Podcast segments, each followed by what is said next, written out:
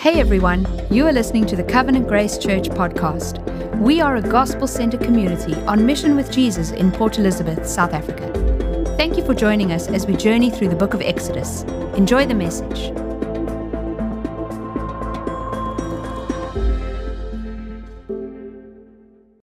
Today we're on the third commandment, as you heard from our kids' reading. And so the question I want to begin with is, what's in a name?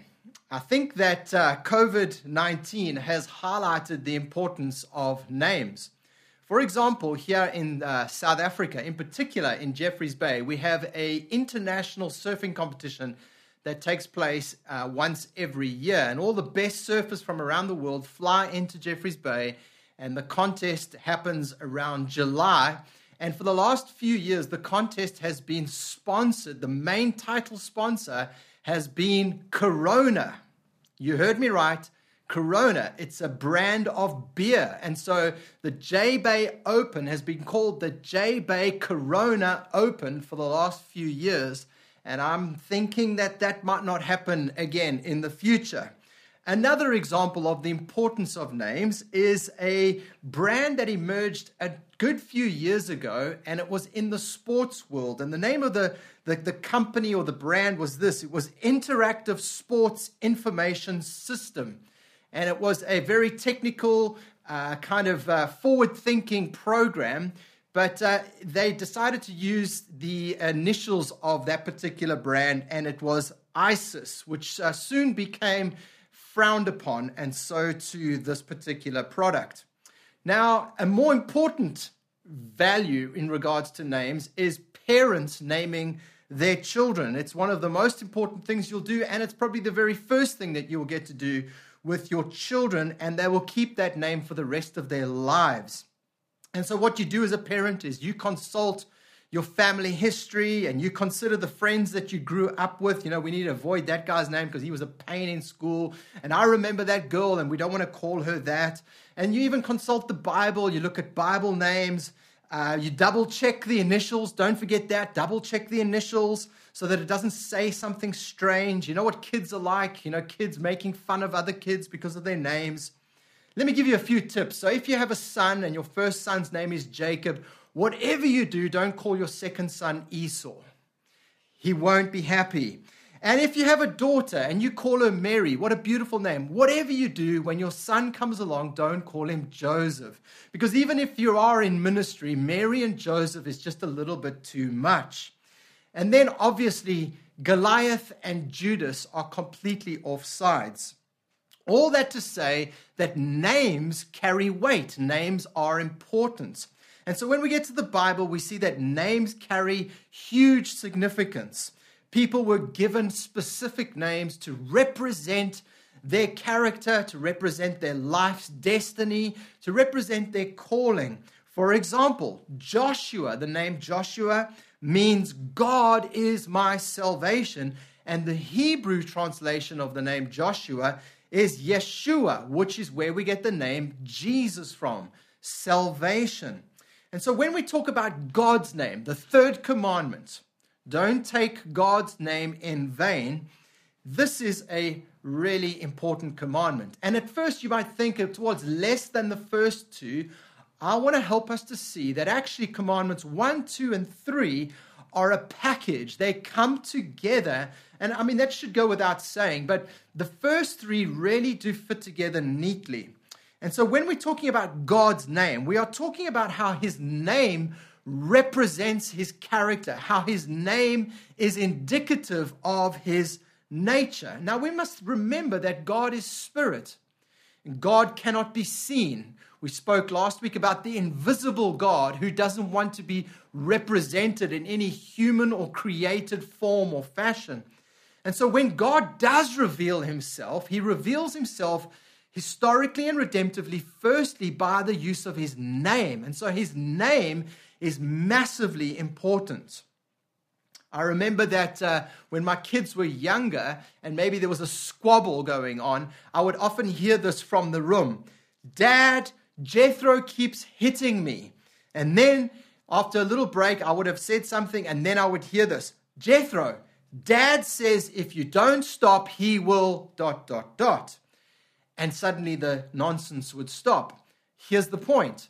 The word dad carries an authority. Jethro, if you don't stop, dad will. Why did he stop? Well, because there's an authority attached to dad, and that's getting challenged more and more as we develop into teenage years. But the point is, there is an authority structure that is associated with particular names, even more so with God. And so when we think of this third commandment, I really want us to see the weightiness of this. This was played out more in Israel's history. When we turn to books like Leviticus, we read this. Check this out. This is really serious. In Leviticus 24, verse 16, we read this. Whoever blasphemes the name of the Lord shall surely be put to death. All the congregation shall stone him. The sojourner, the pilgrim, as well as the native. So the non-Israelite, because remember there were Egyptians that came out with them as well, and the Jew, the native, when he blasphemes the name of the Lord, shall be put to death. Well, as we've been doing some biblical theology lately in our last few sermons, we know that this is a civil law and it's tied to the moral law. It's referring to don't take the Lord's name in vain, which is the moral law, which is binding for all time. But the consequence here is particular and specific to the nation of Israel in a theocracy. And so there was the death penalty attached to it, the stoning of a person who blasphemes. And we know that under the new covenant now that no longer applies, the consequence no longer applies. But I point this out to show us the severity and the seriousness of the third commandment. So here's what I want us to see. The third commandment shows us two things. Firstly, we see a strict prohibition, and then we're going to see a sweet privilege. So number one, a strict prohibition. You shall not take the name of the Lord your God in vain. Notice the words, take the name. That can be translated, that's the ESV's translation. It can be translated as you shall not bear the name or lift up or take up the name. And then we have the word in vain. So you shall not bear up or lift up or take up the name of the Lord in vain. In vain meaning empty or worthless, or to no good purpose. In other words, what's forbidden is we must not use or take up the name of God carelessly, recklessly, irreverently, or for any wrong purpose. Do not misrepresent God.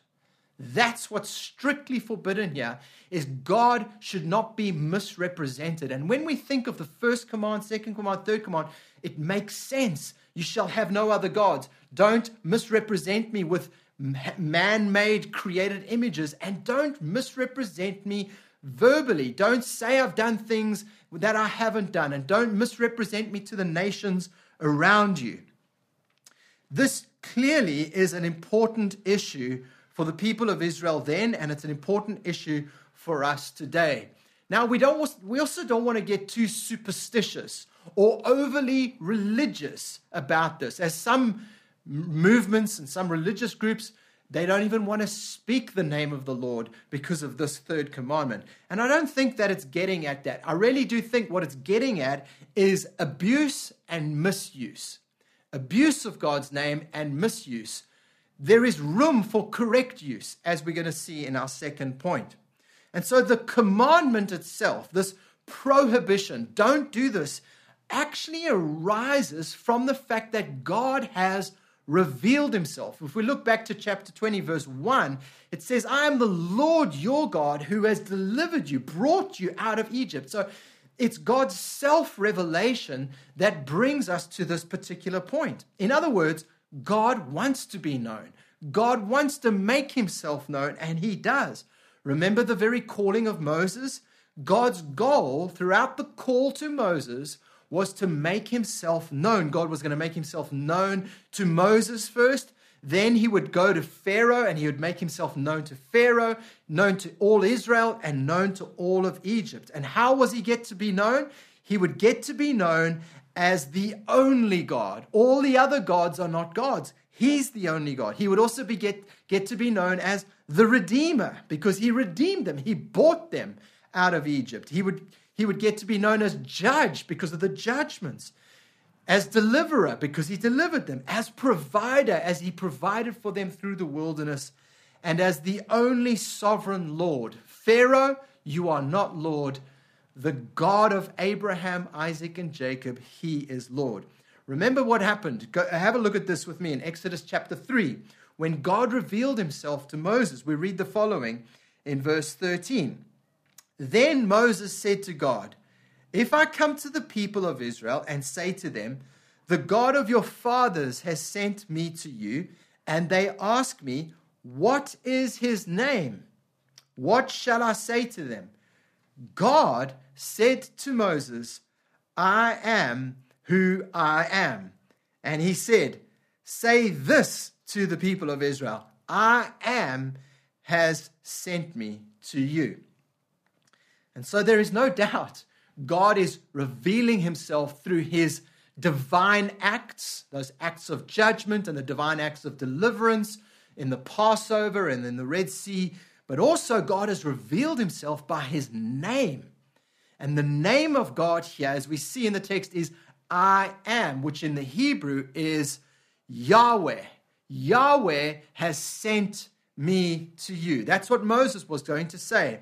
And if we unpack that word, I am, or Yahweh, we come to an understanding that what it's saying is that he, God, is the ultimate reality. He is the self-existent God. He is the eternal, all-sufficient God. There is no other God like him.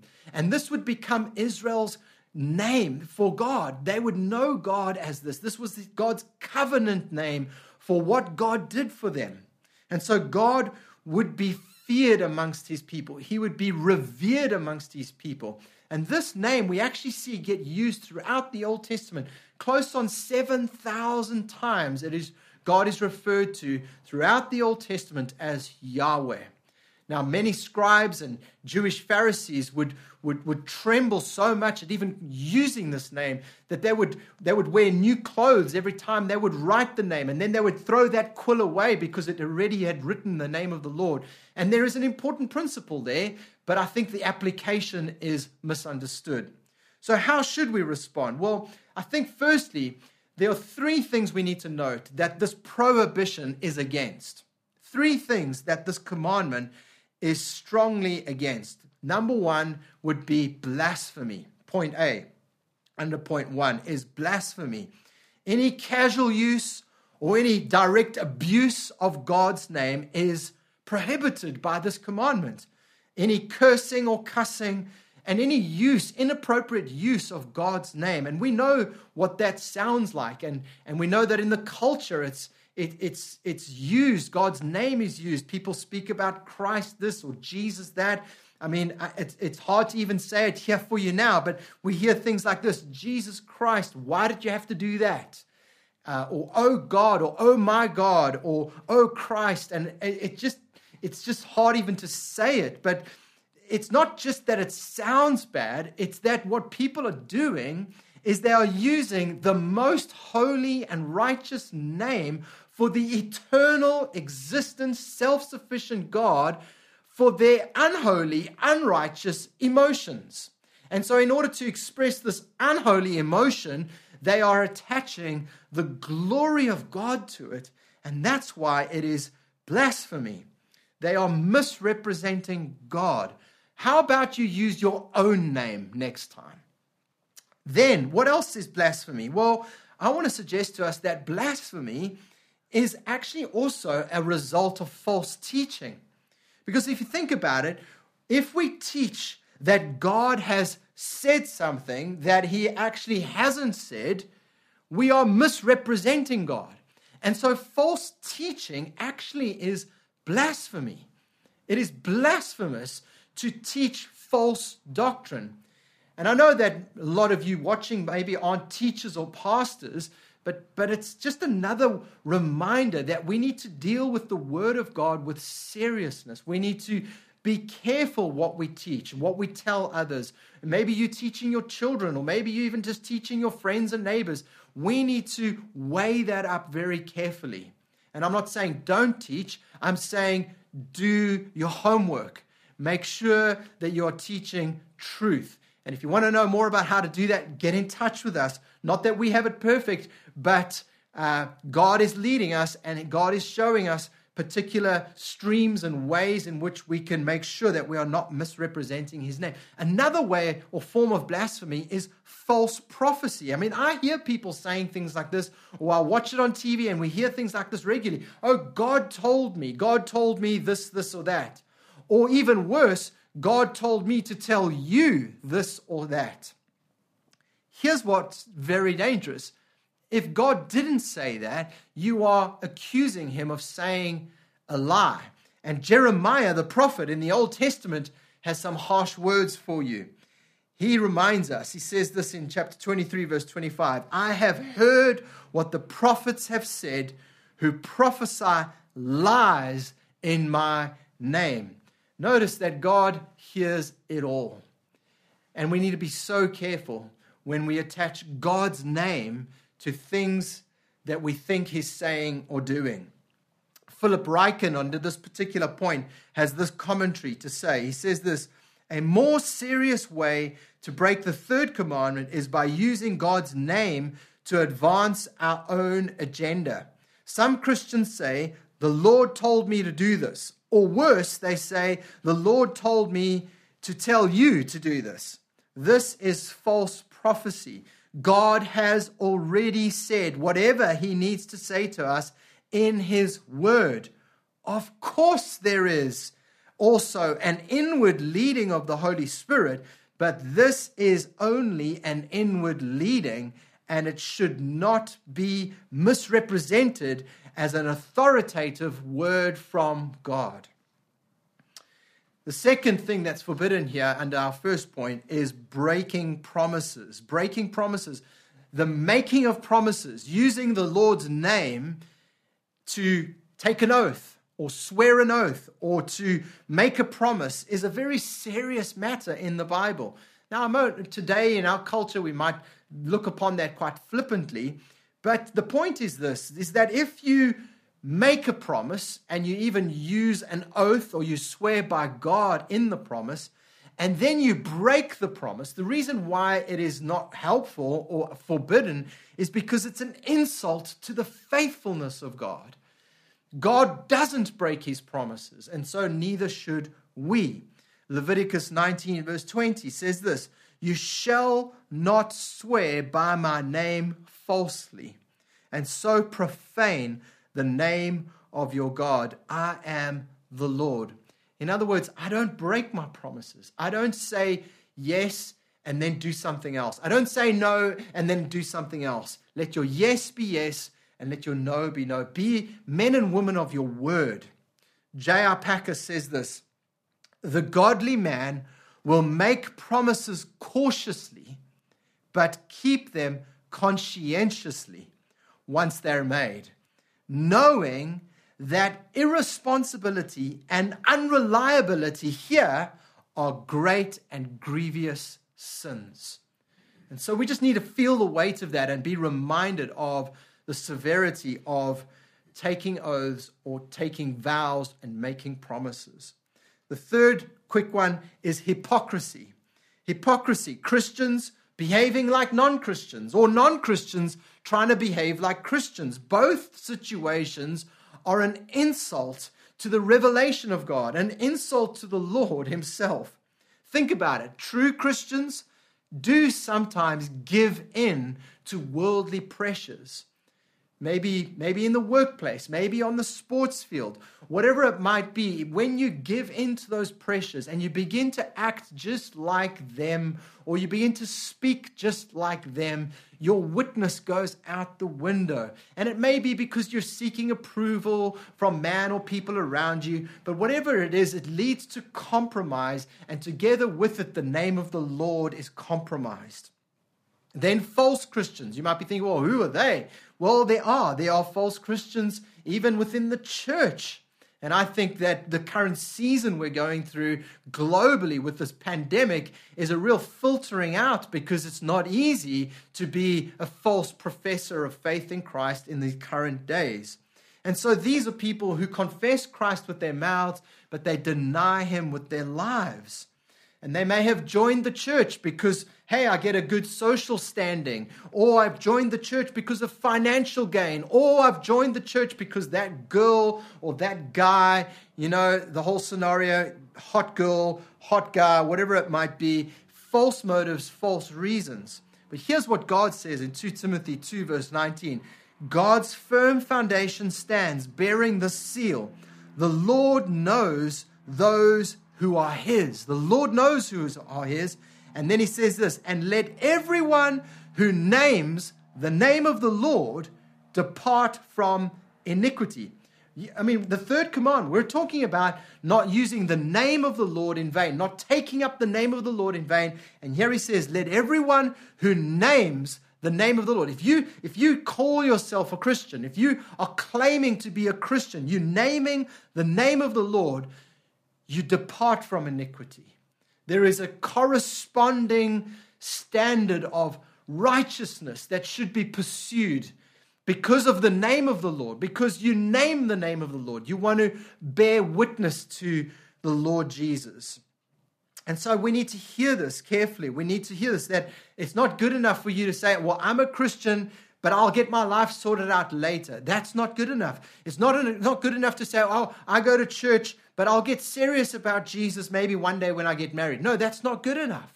If you're naming the name of the Lord, don't wait till later. Sort it out now. Then, did you notice the severity of the penalty? Let's read the end of verse 7. For the Lord will not hold him guiltless who takes his name in vain. In other words, all of these things that I've been talking about, blasphemy, broken promises, irreverence, offensive language, false prophecy, false teaching, all of these things are a serious offense to God. They all misrepresent the nature and the character of a holy and righteous God, and we will be held accountable. Martin Luther says this, we are to fear and love God so that we do not use his name superstitiously or use it to curse, swear, lie, or deceive, but call upon him in prayer, praise, and thanksgiving. And here is where I think this commandment takes a positive shift, because all we've said up till now is the negative aspect. You shall not take the name of the Lord in vain. That's what you mustn't do. But notice at the end of Luther's quote here, he says, but... the contrast. So don't do that, but here's what you must do. And I think all of the commandments actually have both a positive and a negative element to them. So what should we do? He says we must call upon him in prayer, in praise, and thanksgiving. And so this brings me to my final point, and that is not only do we see here a strict prohibition, but we actually see here a sweet privilege. Look again at the opening text, verse 7. You shall not take up. And we say take the name means to be taken up or to be lifted up or to bear up. And so if it's negatively don't do that, then also positively there is a sense in which we can take up or bear up the name of the Lord positively. What does that look like? Well, it looks like consistency. It looks like praise and worship. It looks like a life led for the glory of God. It looks like a life pursuing holiness and righteousness. It's not the perfect life. No, obviously it's not the perfect life. We know that the Israelites were far from perfect, but it looks like a life submitted to the Word of God, a life that wants to please God in all things. Let's think about this.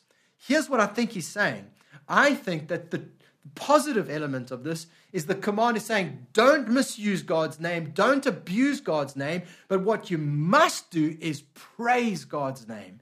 You must praise God with your lips, with your mouth, and with your life. Your life must lift up the name of the Lord. Take up the name of the Lord, not in vain, but in praise. Psalm 63, verse 3, because your steadfast love is better than life, my lips will praise you. So I will bless you as long as I live. In your name, I will lift up my hands. There's a real sense here that there is an invitation. There is a sweet invitation for us to bring glory to God with our lips and with our lives. Christian, this is the privilege we have. And the reason we have this privilege is because the Lord your God is your God. And I think that this is what Jesus is getting at when we get to the New Testament and the disciples come to Jesus and they say, Jesus, teach us to pray. And Jesus teaches them this. And you know this so well, but notice this in Matthew 6, verse 9, Jesus teaches them and he says, pray like this, our Father in heaven, hallowed be your name. And so it's not that the third commandment is saying you're not allowed to speak of God's name like some overly religious people do. They're too afraid to speak about God as God or Jesus as Jesus, and they want to use the Hebrew language and the Hebrew terminology. I think Jesus undoes all of that right here. But notice that he's not talking about just being fast and loose with God. He's reverent. There's a sense in which it's our Father, and yes, hallowed be your name. There's a sense in which we are to honor the name of the Lord, but it's personal. It's a sweet privilege. He's our Father. And I'm pretty convinced that what Jesus has in mind here is the God who brought the people of Israel out of Egypt. And in a sense, Jesus is going to bring us out of our Egypt, out of the Egypt of our sin. And more than that, he's going to bring us to himself so that through Christ we become members of God's family and therefore we can call him our Father.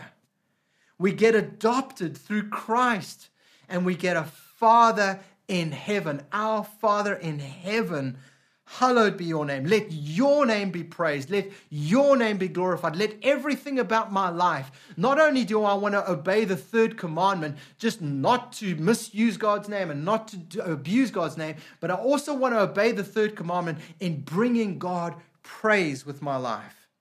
And so I end with Colossians 3, verse 17, when we read this. And whatever you do, in word or deed, do everything in the name of the Lord Jesus, giving thanks to God the Father through him.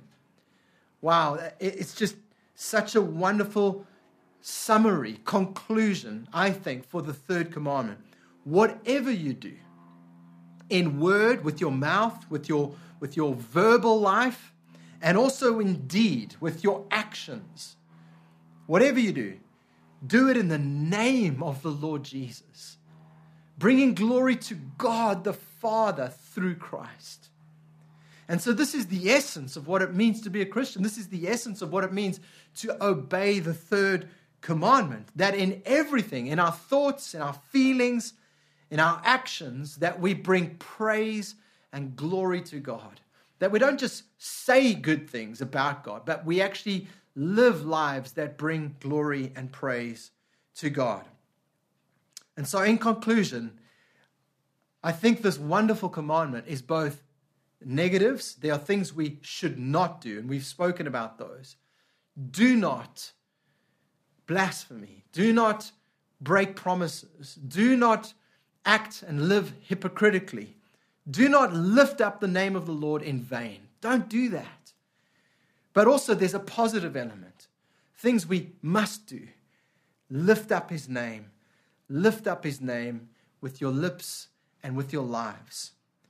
Psalm 8 verse 1, O Lord, our Lord.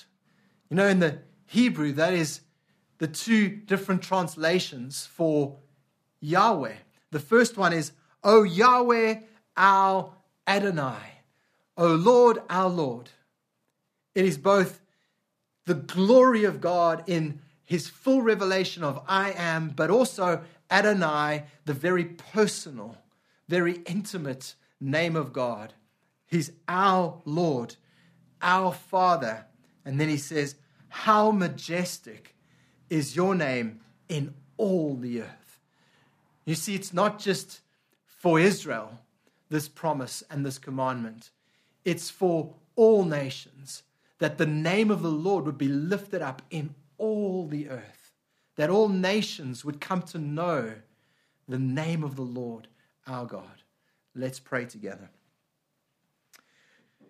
Father, we thank you for your word to us today. We thank you that we could gather, although scattered, that we could worship. What a privilege to know you.